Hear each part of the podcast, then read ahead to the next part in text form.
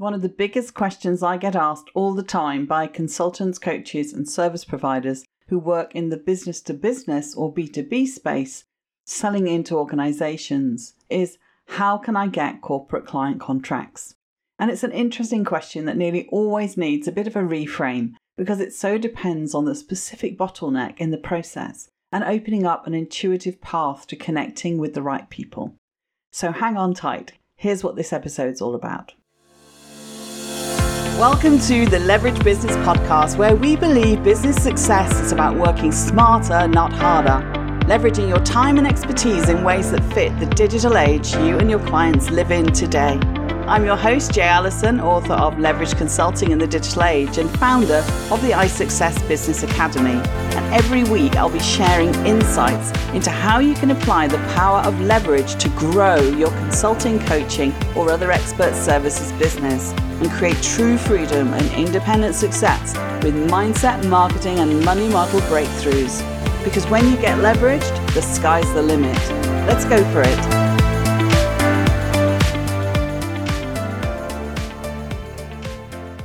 Hello, everyone. Welcome to more Leveraged Business Matters. And today I'm diving into one of the big questions most business owners want to know, which is how to get more customers. And specifically, if you're working in the B2B space and want to get corporate client contracts, it's less about creating funnels and much more about creating connections that lead to finding good clients. When you're selling into organizations, there isn't just one person you have to convince that what you've got is what they need. It's a whole different ballgame if you have to go through multiple decision makers or procurement procedures. Because for B2B, how can I get more clients is a question that nearly always needs a bit of a reframe because the answer depends on where your bottleneck is. So, if you're B2B and stuck on how to get corporate client contracts, I'm going to talk about the process in terms of an intuitive pathway so you can see the steps and start solving for where you're hitting resistance. So let's go. When you're asking, how can I get corporate client contracts, there are really five questions you need to be asking, and whether you need to ask all of them depends on where you're stuck. Question one is, how can I get in front of the right people? Question two is, how do I get corporate decision makers to want to talk to me? Question three is, how to know the best timing to approach prospective B2B clients? Question four is how can I position my offer to appeal to organizations? And then, assuming you are speaking with the decision maker and there's a good fit between what they need and what you do, a key way to make sure you're not leaking clients and leaving revenue on the table is to solve this fifth question How can I make it easier for clients to get started working with me now and not later? Let me start with talking about why landing big corporate clients is not just about being networked. To address question one, how can I get in front of the right people, and in true ideal client avatar terms, you need to identify your target organization, the type, size, location, industry, and so on. Related to this, and to address question two, how do I get decision makers to want to talk to me? You want to consider which roles inside those organizations are best placed for an initial discussion. I talked about discovery calls in episode 23, and that's what this step is all about. Particularly in the B2B space, not only are the roles and responsibilities often quite varied, depending on the type of organization, but there are gatekeepers to push through too. So, in this episode, I'm going to tackle both these questions head on by solving the different parts of what's needed here. I'm going to focus on how to reach corporate decision makers, but to be fair, many of the principles apply even in B2C prospecting where you're targeting individuals. Just for background, these questions tie in with the second and third dimensions in the iSuccess framework, targeting and positioning back in January, episodes 13 and 14, and a little bit in 15, I outlined all about the iSuccess 7 dimensions model and 14 critical elements. So, in each dimension, I call out two elements that provide critical levers for improving business performance. I explain the seven dimensions and all 14 elements in detail in my book, Leverage Consulting in the Digital Age and how they drive the key leverage points for the engage, educate, enroll process of client acquisition and business growth. So I'm not covering those here. But I will talk a little bit about the targeting and positioning dimensions because these first two questions of how to get in front of the right people and how to reach corporate decision makers are all about reaching out to the key roles for what you do. If it's leadership development, you probably want to be talking to the HR director or the talent manager. And if it's IT, you'll want to speak to the head of IT or head of operations. There are two elements in the targeting dimension that will help you with question one getting in front of the right people. These are making sure that your outreach is targeted, doing your research for which types or size of organizations you want to work with, and making a list of specific companies that you'll contact. The other element is being niche specific. And that's more about making sure your background and experience ties strongly into one kind of industry or sector and one kind of function within that industry or sector. There are also two elements in the positioning dimension. These are more focused on being unique and being networked. So you see, only one of the four elements is about who you know and the circles you move in, your sphere of influence, if you like. It's pretty critical, but it's not the only thing. With questions like how to get in front of the right people and reach key decision makers in corporate B2B organizations, it's easy to assume it's all about building networks. But as I outline it here, that's only one element in the four that's about networks. The other three you need to focus on too. Because there's little use having a great network if your offer doesn't land with the right people or that those organizations are not profitable for you in terms of what they spend money on. Certainly, it's important to have a good network because you need numbers. You need to have enough decision makers to talk to. But in the first instance, you need to test that they will want to talk with you. And you get way more interest and enthusiasm if you're correctly targeted and positioned in terms of having the right offer, one that is very niche specific, one that's unique in terms of your approach to solving a problem they're experiencing or getting the results that they want. And those are the crossover points for how you can leverage other people's networks and spheres of influence to build your own, particularly if what they do is complementary to what you do. Now let's turn to identifying your perfect timing in your client's experience of the problem or the result that they want. Now, question three was all about how to know the best timing to approach prospective B2B clients. This is another really critical piece of the puzzle to get corporate client contracts, identifying the perfect timing. There are two aspects involved here. First is the timing in relation to your client's experience of the problem or the result that they're after. And second is perfect timing in relation to the client's budget planning and buying cycle. Making a connection and inviting a conversation can come at the exact right time and get picked up, or it can land on deaf ears. So you need to ensure you're having the right conversation at the right time in the process for your potential client. And to answer this, I'll give you an example. I'm working with a client who's moving from done for you project management services to IT consulting because it's more profitable. We identified that a really good niche for him is in project planning support to companies doing technology implementation projects this aligns with his purpose of helping projects run effectively and preventing project failure. It also builds on his strength and many years' experience in both IT implementation and project management training. But the challenge is where in the process of project planning is he best placed to help with? The answer to this one question will determine his whole messaging and the timing for when he's best to approach corporate decision makers with his offer of support. And it has a lot to do with understanding that process.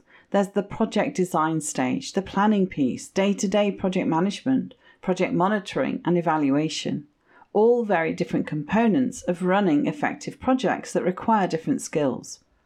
While my client could help with all of these, his unique differentiator is helping companies see their blind spots, to understand the success factors, and to know how to smooth the road ahead. So, what stage of a project is he better placed to help with? At the start of the project, yes, definitely. Then the project will be planned optimally and stands the best chance of success. However, many teams think they have it all in hand. So the project manager isn't going to hold his hand up and say he's unsure what he's doing.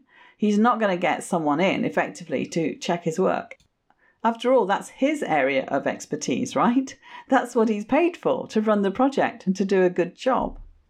In this scenario, as the bottleneck, the risk assessment specialist, if you want to reach corporate decision makers, it's the project manager's boss you need to target, not the project manager. He's the one running around with the worry and risk of having the project go awry, or worse if it fails. So, what about in the middle of the project when things are in full swing and everyone's super busy and everything's totally committed? What about struggling projects? Here, the problem is no longer in a blind spot. In fact, it's blindingly obvious that they're in a tight spot. If you can reach corporate decision makers with saving grace kind of messaging, your invitation to a conversation is likely to hit home because it comes at a critical time. The project's going down the tube, and you, the go to person to turn things around. Imagine how delighted that decision maker is going to be to have your solution land in his in tray, or if he sees someone like you asking to connect. What about at the end when the company is facing a failed project? Well, in most cases, then it's too late. You could market to help with future projects, but it's a tough market because the confidence and commitment may have taken a beating. Plus, they might not have the funds to back another project.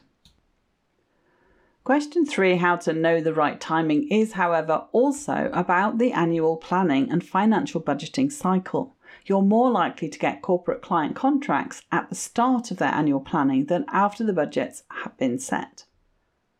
You may also find there are more opportunities to get a yes at the end of the budget year when there may be an underspend or your offer fits with priorities they haven't been able to meet yet.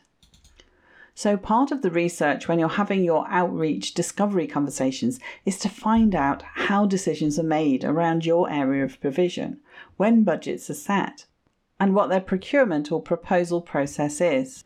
Also, you can be a bit savvy about your pricing because sometimes an organization or company may have a threshold cost for proposals that is, they can make decisions easily and quickly or use discretionary funds without massive hoops to jump through if the cost is under a certain amount.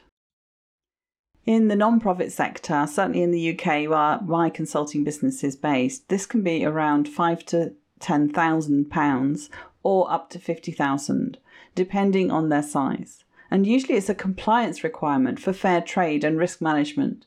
In the private sector, it's usually set by the board and again will depend on the size and turnover of the company or the norms of the sector. All in all, you're best to research this as much as you can in advance of deciding on your pricing structure and putting a proposal forward. Do lots of searches online for industry standards. Make sure you don't come across as not understanding procurement policies. Ask people who are already working within a particular company or industry and ask the questions as part of your discovery call with the potential client. So now let's turn to leveraging your spheres of influence to position your offer. Because question four was how can I position my offer to appeal to organizations? If you've ever attempted to reach corporate decision makers, even if you know the right role in the organization to approach, you'll know it's nigh on impossible to get a foot in the door sometimes. Many organizations or companies already have a trusted inner circle of colleagues, professional associations, industry networks who they'll turn to if they need to get someone in. And with B2B, you often have to use back doors and side doors. It's not always fruitful to try to reach corporate decision makers directly. You need to think about how you can reach their inner circle, or people you directly know in the industry, even the company, who can get you an introduction. Because this can end up giving you a backstage pass, so to speak. Think about how you can leverage your own sphere of influence and other people's networks and spheres of influence. You may already have sussed that this is indeed how much of LinkedIn operates. If you haven't already, listen to my podcast interview a couple of episodes ago with Sophie Lechner, which was all about leveraging LinkedIn to build connections and find clients in ways that are intuitive and authentic. Try to build connections and sell directly, and you're most often met with disdain. I've lost count of the number of people who have asked for a connection, then immediately messaged me with a sales pitch. It's not how you get new business. No way, not ever. Building good quality connections and authentic networks takes time. It's like dating. You don't ask someone to marry you on a first date. You nurture the relationship. You see if things click, if you move in similar circles, if you hold the same values and interests. To reach corporate decision makers, you need dialogue with people in their existing trusted inner circle. The question then becomes how can I partner with a key person of influence? The title of Daniel Priestley's book, which is great for solo practitioners, by the way. And here we're back to being niche and goal specific. Here's three ideas aim for a big vision that mirrors the state of play in the sector Go for something of a unique angle and make sure that's reflected in your thought leadership and content marketing so you can become better networked in those spheres of interactions, in those interest groups. Think about the untapped opportunity for an organization, something that would potentially give them a competitive advantage to stay ahead of the curve. There are many ways to reach corporate decision makers. If you get on their radar indirectly, they may in fact reach out to you first. Wouldn't that be awesome? Being the hunted, not the hunter. It's always the position you want to be in, and that's why your content strategy is so vital to long term success here and positioning yourself to attract corporate clients. This has always been my strategy. I've never advertised and don't post much on LinkedIn, but my profile on there and my website are very aligned, targeted, and positioned for who I want to attract. I'm very niche specific and quite unique in blending education sector experience, e learning, and evaluation with business process improvement.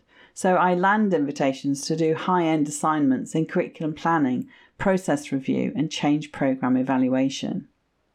However, I've also been in the industry a fair few decades and have experienced both sides of the procurement process in both corporate world and non-profit spaces.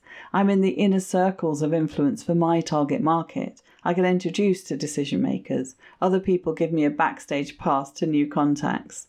In fact, some of the highest paid consultants don't even have a website, and they certainly don't spend hours, even outsourced hours, on social media or creating content. Like me, they don't have a marketing funnel for consulting work. They work through having a clear offer, building a pipeline, and networking. For my online customer focused businesses, it's a completely different story, and content marketing and audience building strategies are crucial for the B2C work that we do.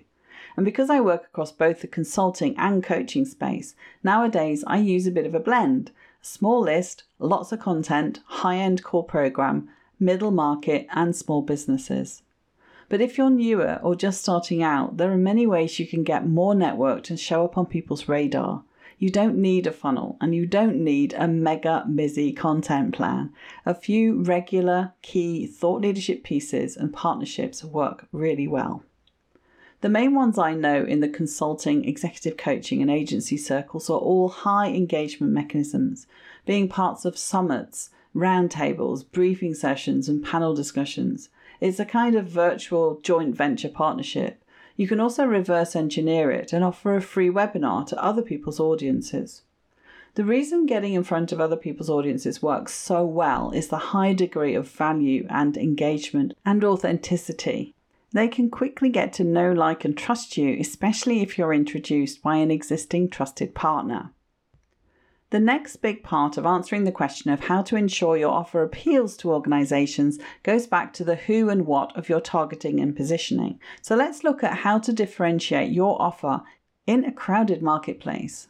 So, say you get in front of the right people and they are the key decision makers for what you do, it lands in their department, so to speak. It's likely that even if they say yes to your offer and they really want to work with you or hire you, they will have to go and talk to their head of finance or their CEO in order to get the final approval.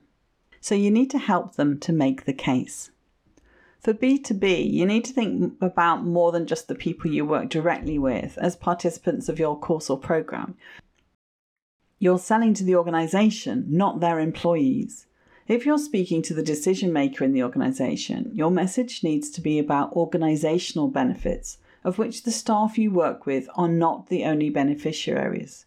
What does your work with those staff mean to the organisation? Is it about performance, well being, or something else? Be specific. Home in on what you deliver in terms of both short term outcomes and long term benefits and impact, such that you can relate your contribution to the company or institution's strategic priorities and needs.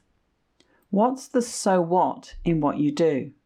Be goal orientated and use active performance related verbs that articulate impact, such as grow, accelerate, optimize, boost, and raise, or eliminate, minimize, shorten, shrink. You get the idea. Who are the right people is codependent on what you offer. So make sure you're super clear on your offer first and then test it out, rinse and repeat. Just like in the example I talked through earlier, think about where in the process your ideal client needs help the most and what kinds of topics help them see what may be hiding in a blind spot.